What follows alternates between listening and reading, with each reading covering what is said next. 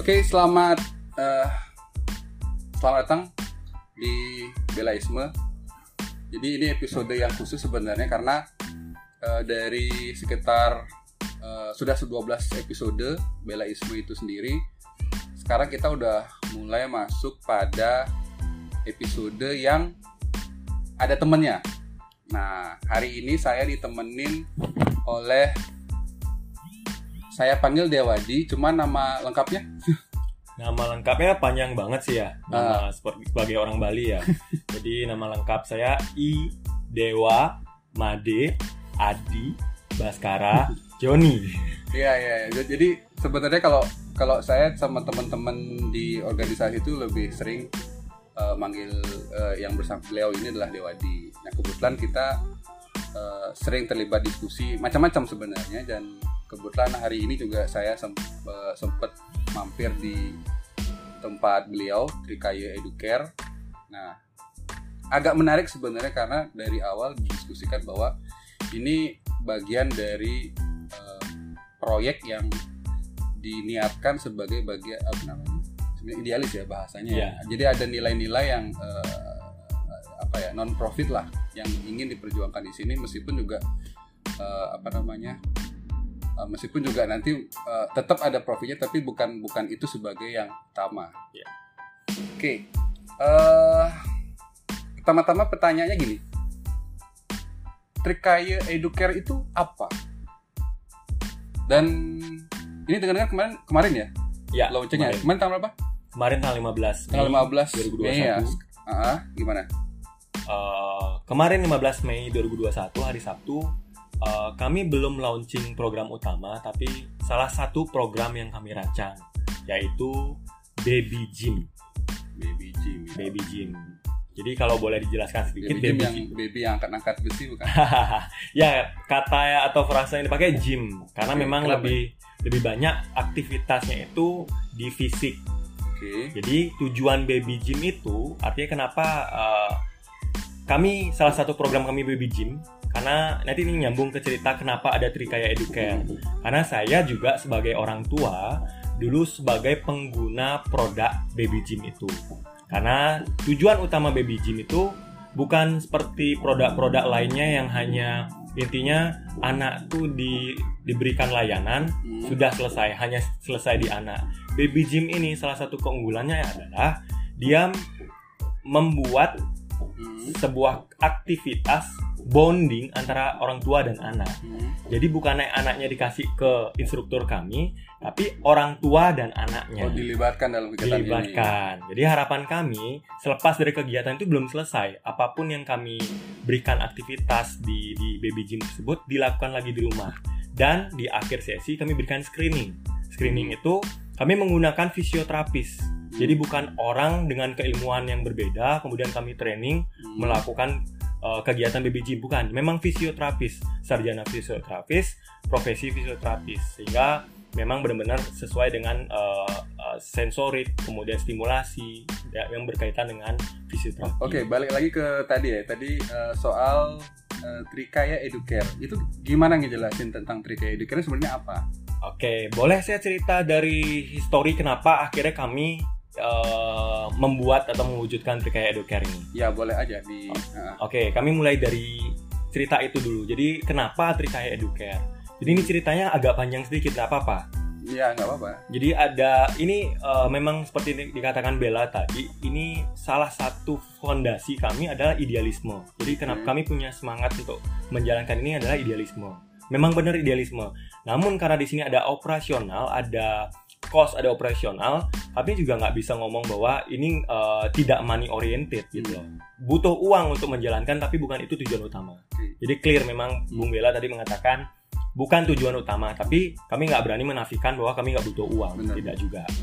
Nah, jadi ceritanya ada, eh, saya mulai dari orang tua kami, orang tua kami, eh, Aji dan ibu saya adalah kebetulan pendidik dua-duanya, pendidik. Jadi eh, dari waktu saya remaja masuk ke remaja, Aji saya terutama dari dulu bilang eh, ingin banget punya, padahal beliau dosen, artinya eh, pendidik di perguruan tinggi, Hmm. beliau pengen punya eh, TK taman kanak-kanak Hmm. zaman dulu belum ada istilah PAUD belum ada istilah play group belum ada istilah daycare Hmm, hmm. pengen punya TK kenapa ketika saya tanya ya karena menurut beliau di masa il- eh, anak di umur TK itulah kita bisa dalam tanda kutip memberikan eh, fondasi memberikan doktrin-doktrin yang akan menjadi bekal dia kehidupan nanti sebenarnya Oke. gitu Hmm. mimpinya dari saya remaja SMP lah kalau Hmm. dibilang di tingkat sekolah Oh, akhirnya di SMP seorang Dewadi akhirnya mengafirmasi Ya. eh, mimpi Aji dan itu menjadi semangat eh, pribadi akhirnya gitu. Ya semangat pribadi karena beliau waktu itu benar-benar menceritakan ke saya Oke. bahkan eh, kebetulan ada lahan di kampung Hmm. eh, ini udah dibilang lahannya ini sudah kita siapkan lahannya diceritakan pada saya waktu itu udah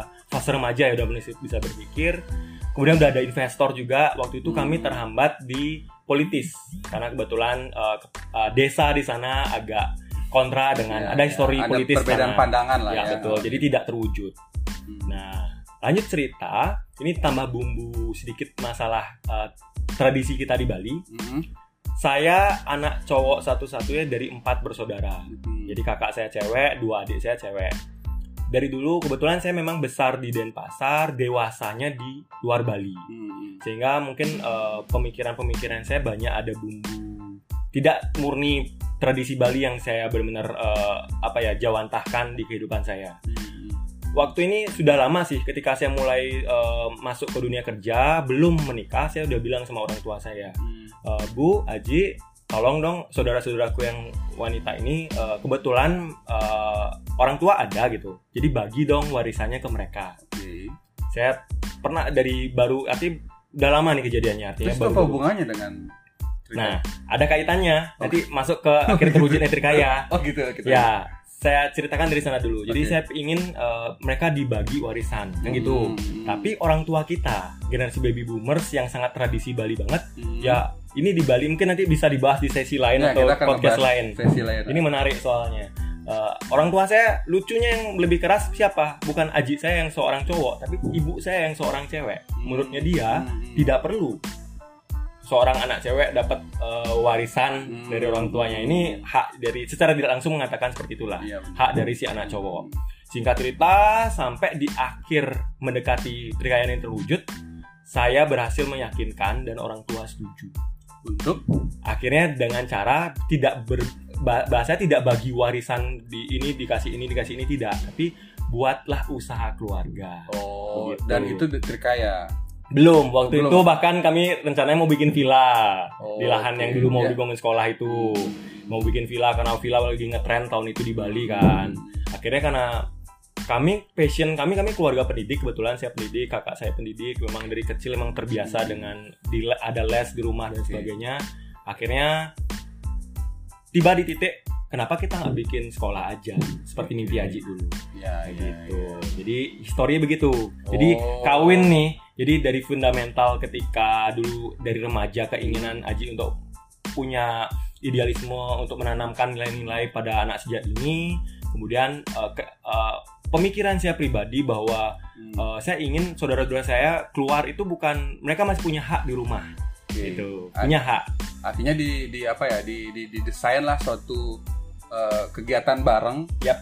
yang konteksnya mungkin bisa dalam bentuk bisnis. Yap. Yang lebih detail lagi adalah educare Trikaya ini. ya akhirnya eh, kami memikirkan ini panjang proses panjang Iya, sekali panjang sekali prosesnya Eh, nanti sampai di titik cerita kapan mulai dibangun ini agak ada sedikit cerita sedih sih sebenarnya. Kenapa sampai di titik bangunnya. Tapi cerita panjang itu kami artinya itu dah. Kami pengen bangun villa bareng. Artinya orang tua saya setuju untuk mendanai bangun villa itu tapi kita kelola berempat. Iya, benar. sahamnya 25% masing-masing karena saya berempat kayak Nah. gitulah. Akhirnya pengen bangun sekolah itu juga udah nyari tempat udah ada deal masih gagal begitu. Dan akhirnya cerita sedihnya adalah saya bisa mulai bangun tempat ini Hmm. eh, Trikaya Educare ini adalah tepat setelah Aji saya meninggal di bulan Oktober 2020 Tapi idenya Aji udah tahu sebelum meninggal. Sudah, Udah tahu jadi- bahwa si si anak-anak nih mau bikin educare. Udah tahu. sudah Oh. eh, logo kita yayasan kita Dwi Wamsa Widya Tama adalah dari Aji saya dulu Oh, Jadi cuman, beliau yang- cuman cuman apa ya pembangunan secara fisiknya aja mungkin Aji belum sempat ngelihat ya. tidak sempat karena nah ini juga eh, bisa saya ceritakan sedikit tadi saya sempat cerita di awal kami sempat gagal berapa kali gagal jadi sempat mertua waktu itu ada ada bangunan yang sudah jadi udah bagus Uh, kita mau bangun di sana kemudian Oh, soal tempat berarti ini. tempat Oke. waktu itu modal kan kita ngomong usaha kan Iya, pasti iya, ngomong iya. modal ya pengen bangun yang bagus pasti butuh modal yang gede Uh, udah setuju udah ada gambar akhirnya ada sesuatu yang membuat Ya. tidak jadi nah ini ada peran besar Aji saya di sini Hmm. yaitu ketika ini Trikaya Educare ini adalah kerjasama keluarga Joni dengan keluarga Ketut Atmajaya namanya Oh, dua keluarga berarti. dua keluarga. Jadi saya ceritanya dulu eh, ada titik ketika saya eh, idealisme saya terpecahkan, saya waktu itu sempat ngambul, tidak pengen ngayah ngayah ngayah ngayah. Tapi lucu Tuhan memang berbeda caranya. Waktu itu tiba-tiba yang datang ke saya itu tawaran-tawaran ngayah. Ini ceritanya Hmm. agak panjang nih. Hmm. Eh, waktu itu saya mau nggak mau kasarnya begitu, Hmm. saya ngayah di pura di rumah saya sebagai ketua pelaksana penerimaan hibah. Waktu itu renovasi pura nilainya 700 jutaan. Hmm. Jadi saya dekat sama klien puranya. Nah, Aji saya curhat sama klien puranya. Jadi klien puranya tahu karakter saya, Hmm. dia melihat karakter saya. Aji saya curhat bahwa saya pengen bikin uh, sekolah, saya pengen bangun sekolah tapi belum bisa-bisa. Akhirnya ini peranan besar Aji saya karena Aji saya curhat sama klien pura. Klien puranya kenal baik sama keluarga Pak Ketut Atmajaya. Yang juga memiliki arah yang sama gitu. Ya, beliau memiliki aset lah. Aset. Beliau oke. murni pebisnis, keluarga pebisnis. Jadi murni pebisnis. Saya keluarga murni pendidik. Oke. Jadi uh, peran Aji saya curhat sama klien pura itu, klien pura itu menjodohkan saya dengan keluarga Oh, Pak Ketut. Atmajaya. Itu ceritanya. Jadi agak bolak-balik sedikit Oke. ya. Tapi setiap cerita itu punya ini sih, punya rasa yang Ya, dalam ya, sih ya. sebenarnya. Jadi sebenarnya bisa dibilang Trikaya Educare ini perjalanannya panjang ya. Maksudnya bukan Sangat, ujuk-ujuk abrakadabra jadi itu enggak ya. Bil- sangat, sangat panjang. Bahkan Jadi dari mimpi Aji itu sendiri sebenarnya. Ya, jadi jadi saya remaja mungkin umur belasan tahun ya waktu itu ya. Itu mimpi dari sana ke doktrin kali ya.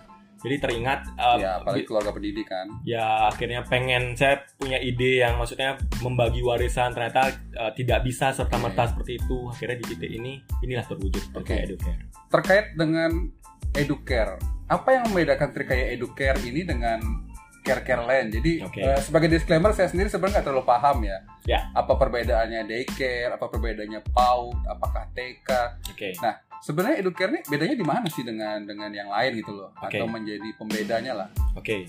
Jadi uh, akhirnya uh, kami memutuskan ketika kami mem- ingin membangun sekolah, kami Hmm. memutuskan sekolah, tapi kami tidak mau langsung menjadi sebuah sekolah formal yang kami tahu karena saya kebetulan memang pen- uh, dosen dan cukup lama di dunia uh, apa artinya struktural dosenan. Oke. Jadi paham banget administrasi itu sangat berat. Mm-mm. Administrasi di pendidikan formal itu sangat berat. Jadi kami putuskan untuk yuk kita bangun dulu pendidikan non formal supaya apa? Kita bisa benar-benar meramu. Hmm. Nah, di sini kami pengen bangun daycare istilah asingnya. Ah, Kok istilah Indonesia adalah taman penitipan anak. Ya, ya, ya. Jadi care kata-katanya. Kemudian kami nggak ingin membuat yang TPA karena kami juga punya idealisme. Loh, ini kan eh, tanggung jawab orang tua untuk mendidik anaknya, merawat anaknya. Kok diserahkan ke suatu lembaga yang profit?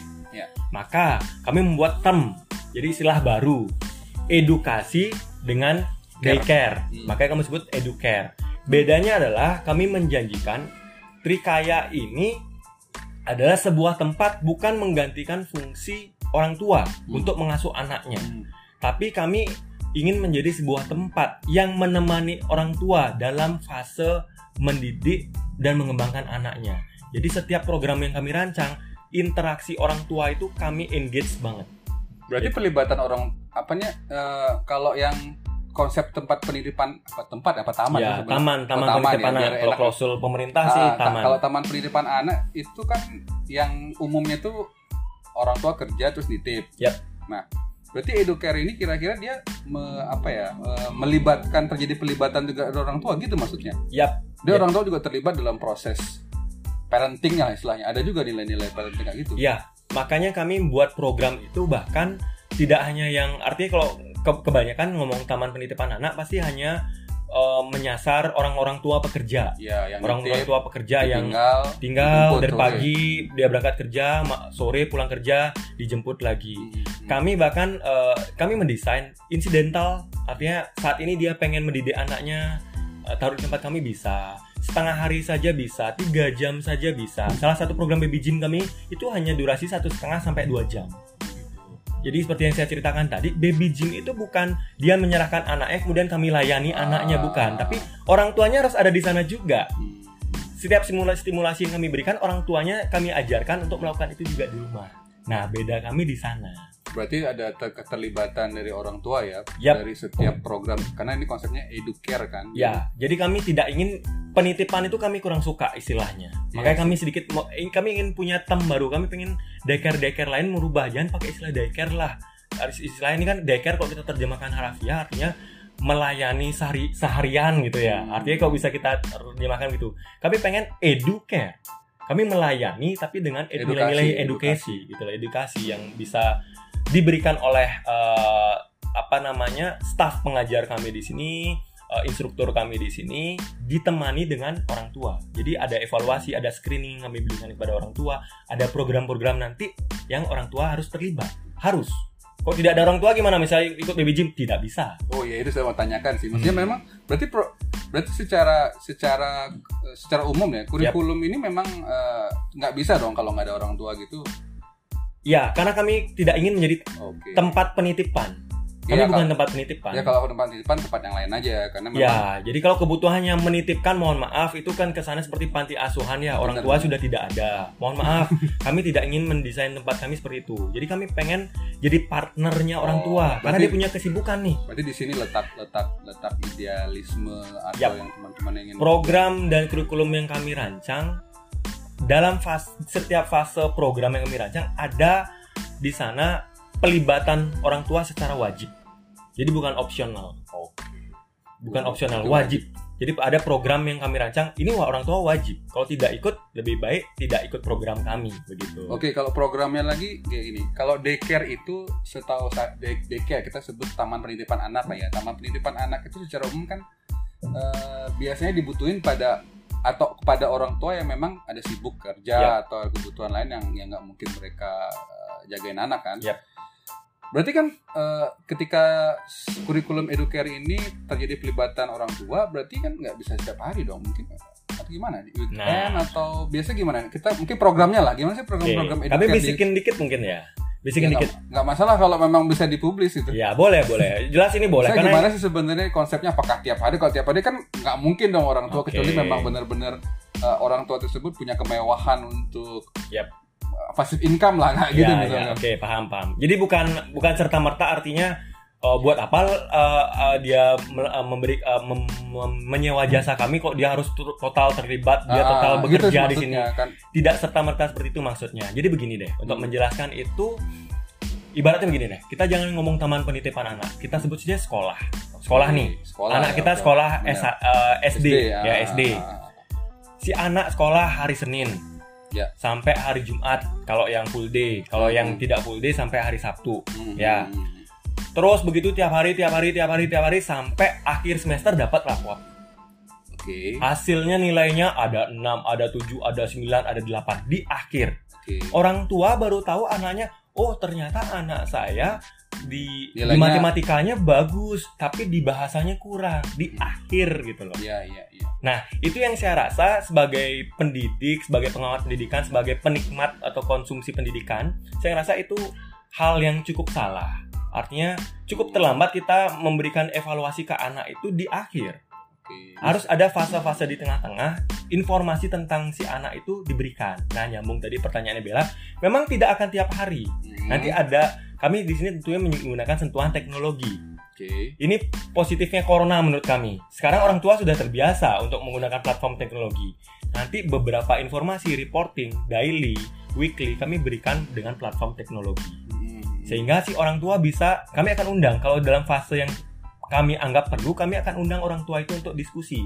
Kalau tidak bisa datang langsung dengan platform meeting online dengan psikolog kami. Kami punya psikolog di sini, memang berprofesi sebagai psikolog. Kami jelaskan kondisi anaknya, apa solusi yang diberikan kepada anak sebelum terlambat. Jangan di akhir semester. Oh, Tapi sebelum itu terjadi, ini masih ada opsi untuk mengembangkan anak ini, memperbaiki yang kita anggap belum tepat untuk anak ini, kami bisa berikan di awal. itu secara berkala, maksudnya berkala itu Yap. seminggu, Betul. dua minggu itu gimana sebenarnya? Tidak bisa parameter waktu kalau kami. Oh, Jadi berdasarkan case by case berarti. Iya, ini case kayak by kita case. mesti kasih tahu hari ini nih. anak itu unik. Anak itu sangat unik. Semua anak itu unik. Anak kembar pun memiliki perbedaan. Mentreatment anak kembar pun berbeda, apalagi anak yang berbeda orang tua. Hmm. Satu orang tua beda lahirnya. Hmm. Jadi nanti akan berbeda. Artinya seperti yang saya sampaikan tadi, beda kami adalah kami akan memberikan informasi ke orang tua itu bukan di akhir sesi. Kalau kita ngomong tapi as- dalam perjalanan dalam perjalanan yang secara waktu sendiri nggak berkala, nggak per minggu, tapi by by, By si case. personal anak By ini. personal. Misalkan anak ini, ini kayak kita udah mesti kasih tahu deh. Ya Betul. udah kasih tahu sekarang gitu misalkan. Jadi ibaratnya kalau istilahnya masih dalam tahap pernah bisa ditangani oleh tim kami di sini, staf pengajar kami di sini, instruktur kami di sini, psikolog kami di sini, kami akan tangani dulu. Tapi jika ini kami anggap perlu orang pelibatan orang tua dengan treatment-treatment lain yang kebetulan mungkin belum ada di tempat kami, kami akan rekomendasikan. Kami akan jelaskan berdasarkan screening yang kami lakukan Oke. ke si anak. Berarti eh, oke saya tangkap berarti educare ini eh, tidak serta merta menjadi tempat eh, lepas tangan orang tua juga Ya. sebagai sebagai monitoring Ya. partner dari orang tua juga dalam membesarkan anak karena Betul. Ada apa ya ada tantangan apa di kondisi sekarang ya orang tua kan eh, biasanya orang eh, laki atau si- ayah ayah ibunya biasanya bekerja dan Yap.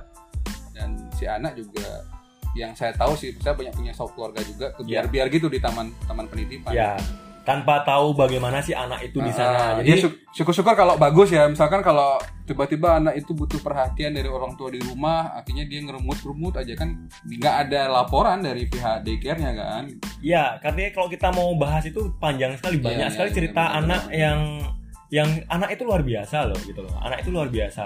Jadi kalau memang orang tua yang tidak artinya tidak ingin eh, mengkonsumsi layanan yang anak orang tua itu terlibat, bukan kami berarti. Tapi kalau orang tua pengen layanan yang benar-benar saya saya punya uang nih, tolong nih anak saya saya titip, bukan kami berarti itu. Silahkan ke Iya. tempat yang lain. Tapi kalau orang tua ingin punya partner karena dia harus mengembangkan karirnya, harus eh, mencari nafkah untuk mengembangkan mengembangkan keluarganya, anaknya juga ya care terhadap perkembangan Ah, anaknya, iya. kami solusinya. iya benar-benar Kami akan mendampingi setiap eh, tumbuh kembang si anak itu. Iya sih, karena kalau saya saya sendiri punya anak umur 2 tahun ya, maksudnya eh, saya ngerasa kalau ngomongin taman penitipan anak, anak tempat apa nih? Tempat taman itu care nggak sih sama anak kita? Jangan sampai nanti misalkan anak itu udah cuman diajak disuruh mainan apa aja biar nonton. biar biar habis aja waktunya gitu loh. Iya. Atau mungkin yang kita pernah uh, viral mungkin beberapa waktu lalu ya mungkin babysitternya kasih obat tidur mungkin sampai Iya, se ekstrem iya. itu Yap, yap. kan kita jadi kayak bertanya-tanya sebenarnya anak kita di sana dapat apa karena jangan sampai kita capek-capek kerja tahu-tahu anak udah jadi hal yang berbeda dan itu baliknya susah setahu saya. Kalau Ya. sekolah di sana bener gitu ya Ya, Memang betul. harus- Dan itu udah itu itu sepertinya yang menurut saya kesalahan sistem pendidikan bukan saya nggak berani ya artinya eh, banyak orang pintar di negeri ini kan gitu ya. Desain eh, evaluasi itu hanya di akhir itu menurut saya kurang tepat untuk di usia anak di golden age itu ya. Artinya evaluasi itu harus berdasarkan memang eh, term by term si anak ini bahkan kan coba kita kita selenting sedikit pemerintah kita ya. Pemerintah kita melarang sekolah PAUD sekolah PAUD untuk mengajar anak membaca. Melarang. Hmm. ada aturannya itu. Boleh di cross check saya nanti kalau saya salah. Hmm. tapi ya ini ini bukan off the record ya rahasia umum. Begitu masuk SD syaratnya adalah Harus, udah bisa baca. Iya bener jadi kayak kayak kontra beda-beda gitu Iya. paradoks gitu ya? Paradoks. Dan akhirnya tahu apa yang terjadi. Saya saya saya punya banyak teman karena saya memang sangat excited tentang dunia pendidikan. Saya nanya beberapa sekolah, beberapa PAUD curi-curi untuk ngajarin anak itu membaca. Padahal menurut perspektif kami, masalah membaca atau tidak membaca, uh, mengajar anak membaca atau tidak tergantung anaknya. iya benar Parameternya nilai ukurnya di anaknya. Ketika Benar. anak yang merasa terpaksa, stres setiap Ya, kita jangan. ngajarin ABC, ya jangan. Sederhana itu menurut kami. Bukan masalah kalau belum enam tahun belum boleh membaca itu terlalu iya iya hal yang terlalu dipaksakan tidak menurut tidak saya. sekaku soal uh, umur ya tapi lebih pada Bukan umur. uh, kebutuhan si anak Si kalau si anak. anak justru pengen membaca ya kita nggak bisa larang Dia kan? excited, dia suka tentang bentuk, Ah. tentang huruf, menyatukan huruf antar huruf dengan huruf lain menjadi sounding yang menarik buat dia. Tapi Kenapa jangan- tidak kita ajarkan? tapi jangan juga misalkan kita maksain gitu. Menargetkan, Misalkan, iya, oh, kamu nggak bisa ah, kok terus-terusan nggak bisa ah, kamu goblok ah itu Nah, nggak- nggak bagus. ilmunya itu makanya kami di kurikulum kami kami uh, dua hal yang kami ramu jadi uh, bahan utama adalah yang pertama psikologi anak. Hmm. Kami uh, peramu kurikulum kami adalah psikolog anak. Psikolog, memang lulusan psikolog, bukan bukan hanya sarjana psikolog, tapi master psikolog dan profesinya psikolog. Iya, iya. Meramu pendidikan Secara kurikulum praktis, kami. praktisi juga psikologi kan. Betul. Kemudian juga kami tambahkan fisioterapi anak. Jadi untuk stimulasinya. Sehingga kami berharap setiap anak yang unik ini mendapatkan program eh, layanan yang sesuai dengan eh, dirinya dia. Kebutuhan dan Kebutuhan kebutuhan, dia. tumbuh kembang si anak. Anak itu akan menjadi eh, versi terbaik versi dirinya. Hmm. Yang terbaik versi dirinya bukan versi orang tuanya, bukan versi tetangganya, Hmm. tapi versi dirinya. Yang itu yang terbaik buat dia. Oke, berarti ah ini baik lagi nih. Kalau tadi ngomongin PAUD, sekolah dan seterusnya. Tapi kalau masuk di eh, Trikaya Educare ini mesti umur tertentu nggak sih? Misalnya aja mungkin umur berapa boleh masuk atau kayak gimana? Oke, kalau secara program tentu kami harus desain. Walaupun kami eh, artinya kurikulum nasional karena kami sekolah non formal, kami tidak wajib mengikuti kurikulum, kurikulum nasional. Oke. Namun tentu sebagai lembaga yang ada di negara Republik Indonesia ya kami tetap mengacu. Ada beberapa hal yang kami ambil hal-hal baik dari kurikulum nasional kita. Jadi kami canangkan program mulai dari umur 6 bulan. Kenapa 6 bulan? Karena dia sudah bisa empati, sudah bisa minimal anak itu sudah sudah ada merangkak ya, 6 bulan merangkak udah sih. Uh, merangkak atau tidak tergantung anaknya. Ada juga yang belum, ada yang sudah Tapi kalau jalan rata-rata belum ya 6 bulan itu ya. uh, belum, rata-rata belum. Tapi udah bisa. Tapi dia umumnya sudah bisa kita berikan asupan makanan tambahan. Iya, iya. kami masuknya di sana. ya. Karena kami di sini juga Oh, patokannya MPASI itu. MPASI, MPASI. Begitu dia sudah MPASI umurnya di umur 6 bulan, lambungnya sudah cukup siap, Hmm. uh, perkembangannya sudah cukup siap. uh, dia harus mulai distimulasi untuk mengunyah dan lain sebagainya, menelan. Uh, masuk di sini program 6 bulan sampai maksimum kami adalah di 6 tahun umur 6 tahun Berarti kalau ada apa ya ada orang tua yang anaknya anggaplah tiga tahun nih, Yap. berarti udah boleh aja masuk sebenarnya nggak nggak masalah nih. bisa jadi kami program pertama 6 bulan sampai satu tahun Oke. kemudian satu tahun sampai tiga tahun program kami yang ketiga adalah tiga tahun sampai enam Oh, tahun Berarti kalau misalkan anak anaknya umur dua setengah tahun, masuk ke program kedua program kedua. ya betul Karena tiap itu tahapannya beda-beda. stimulasinya beda psikologi yang kami evaluasi juga berbeda programnya juga berbeda seperti itu Oke, berarti gini. Eh berarti ke dep kalau ngomong ke depan kayaknya udah ya udah dibahas ya. Misalnya eh, goals goals goal dari kayak itu care udah. Kira-kira ke depannya mau diarahin ke mana sih sebenarnya? Visi kami sebenarnya ke depan arah kami kami tetap ingin menjadi sebuah lembaga. Lembaga yang eh, kami ingin term ini digunakan. Kami ingin menularkan. Daycare yang benar-benar edukasi. Benar-benar edukasinya kita harus paham edukasi. Artinya bukan tentang edukasi itu bukan tentang rapot. Nilai akhir bukan tapi eh, hari demi hari itu adalah edukasi.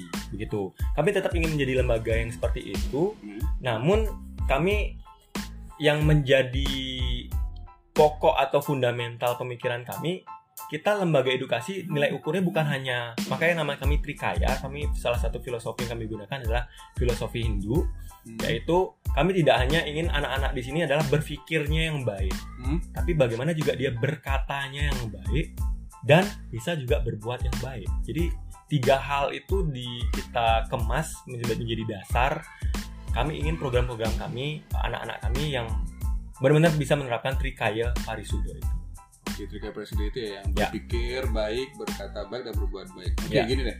Ini terakhir.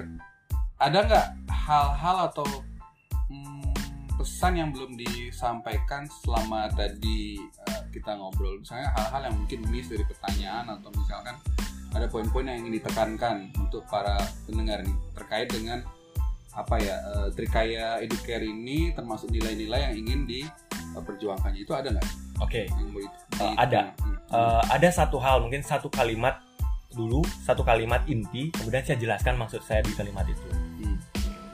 Eh, ini dari pengalaman saya pribadi kebetulan. Mungkin nanti di sesi lain kita akan bahas yang tentang anak saya. Anak pertama saya adalah eh, punya permasalahan atau eh, eh, dapat ujian sebagai anak yang mikrosepal, Hmm, mikrosepali.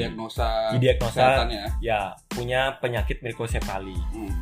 Kalimat itu adalah kalimat nutup saya adalah anak itu adalah ujian yang diberikan kepada kita Hmm. oleh Tuhan.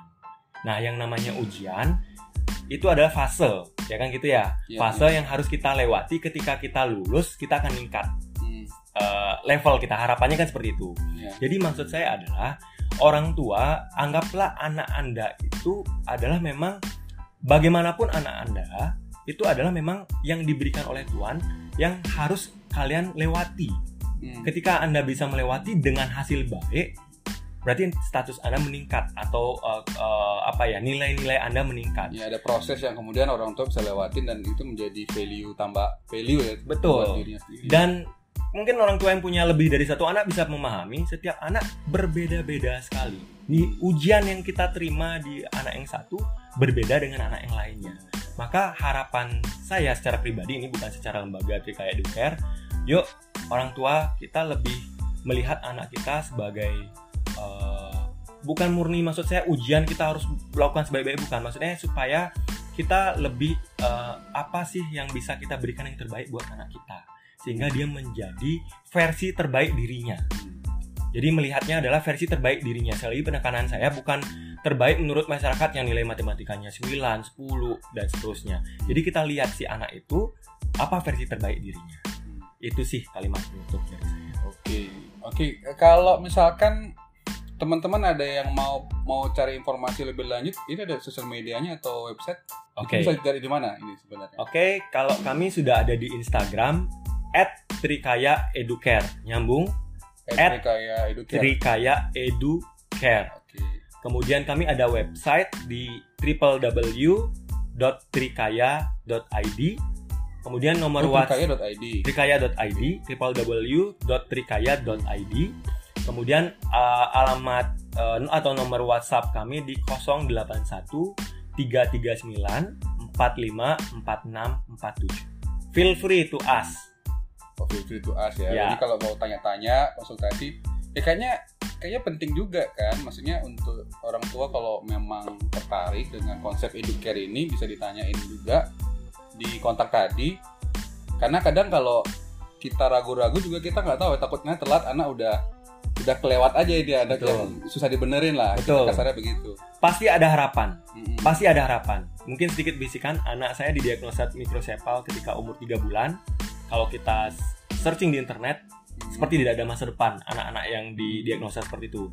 Tapi saya bersyukur pada Tuhan diberikan ujian itu, kami berusaha sedemikian rupa dengan usaha-usaha tentunya dengan izin Tuhan, dengan energi dari Tuhan, petunjuk dari Tuhan, akhirnya anak kami, tapi tidak bisa bilang kalau dibandingkan dengan anak yang lain di usianya mungkin terlihat anak kami tidak sehebat anak-anak di usianya, tapi kami puas dengan eh, apa dengan care yang kami lakukan terhadap anak kami eh, ketika dia di- di- didiagnosa sebagai mikrosepal. Walaupun lebih terlambat untuk jalan, terlambat untuk merangkak, terlambat untuk berbicara, akhirnya anak kami bisa merangkak, bisa berjalan, bisa berbicara dengan baik. Ya, ketika dia kita maksimalkan usaha kita untuk itu. Itu sih. Oke, Eh, itu dulu soal Trikaya Educare. Soalnya saya sama Dewadi punya banyak topik ya. Ya, Nanti kita akan lanjut lagi di episode berikutnya karena biar nggak terlalu banyak juga yang denger juga tidak fokus. Nah sekarang kita fokus ke soal Trikaya Educare itu. Ya. Oke demikian eh, dari saya. Tadi juga disampaikan pesan-pesan yang mungkin belum di eh, saya tanyakan dan tadi kalau ada yang mau tanya juga silakan diputar balik ada Instagramnya, ada websitenya dan nomor WhatsApp. Eh, sekian dulu dari saya Bella Isma. Sukses ya buat projectnya supaya ya, terima kasih Bung Bella. supaya apa ya supaya mimpi ini juga eh, cita-citanya terwujud ya. Ya. tentu ini juga akan berdampak bagi bagi orang tua orang tua yang lain Ya, harapan kami seperti itu. Terima kasih, terima kasih. oke oke sekian dulu pendengar eh, dari saya dari Bella Isma untuk episode ini selamat malam karena sekarang udah direkam posisi udah malam